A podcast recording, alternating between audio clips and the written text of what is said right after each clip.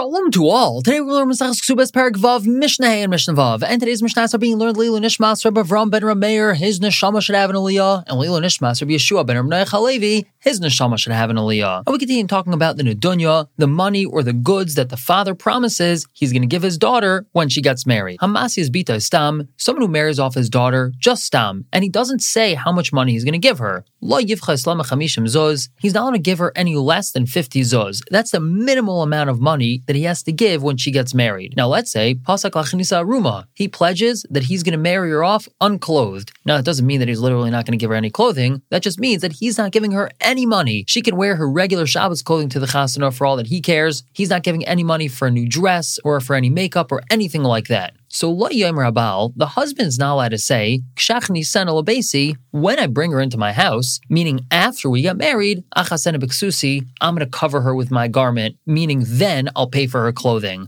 Ella, rather, he has to pay for these things while she's still in her father's house. And that's because we know that a husband is chayiv to pay for his wife's clothing and her upkeep and all the things that she needs. And since her father said very clearly that he's not paying for it, her husband has to pay for it, even though they're not 100% married and there was only eirusin. The Mishnah continues, V'chein, and similarly, Hamasi Saima, if people are marrying off an orphan girl, meaning the Gabayit Tzedakah, the people that are in charge of these things, they're marrying off an orphan, Lo Zuz, they're also not allowed to give her anything less than 50 Zuz. That's the minimal amount. However, Yeshba Kiss, if there's in the wallet, that's what literally it means, and this means that the Kupat Tzedakah, the Tzedakah fund, has more money, so then they they have to give her based off of how honorable she is. If she comes from a chashav family or she herself is a very chashav girl, then they would have to give her more than 50. Moving on to Mishnah Vav, the Mishnah tells us, Yisaima shisiata ima midaita. A Yisaima, she's an orphan whose mother or brother married her off willingly, meaning she's happy that they're marrying her off. The kasvula zuz, and they wrote for her that they're going to give her 100 or 50 zuz for her nedunya, for her dowry, and obviously they're taking this from her father's estate, from her father's money. So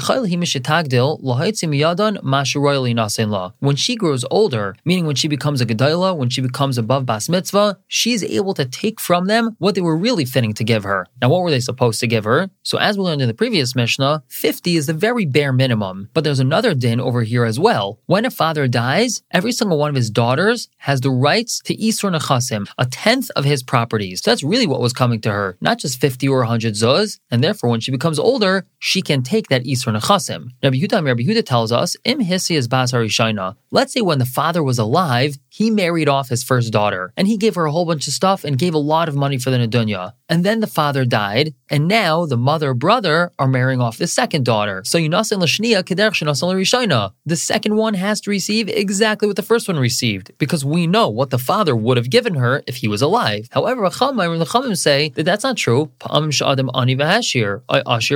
Sometimes a person is poor and then he becomes wealthy, or a person is wealthy and he becomes poor. Meaning, it could be that when the father married his first first daughter off, he didn't have any money, so he gave her very little. And then by the time the second daughter's getting married, he was actually very wealthy. And if he was around then, he would have given her much more, or the other way around. So therefore, we don't follow what Rabbi Huda said, that we just give the second one whatever the first one got. Ella We evaluate what nechasim he has, and we give her that tenth, which is designated for every daughter. We're going to stop here for the day and pick up tomorrow with Mishnah Zayin and Parak Zayin, Mishnah Aleph. For now, everyone should have a wonderful day.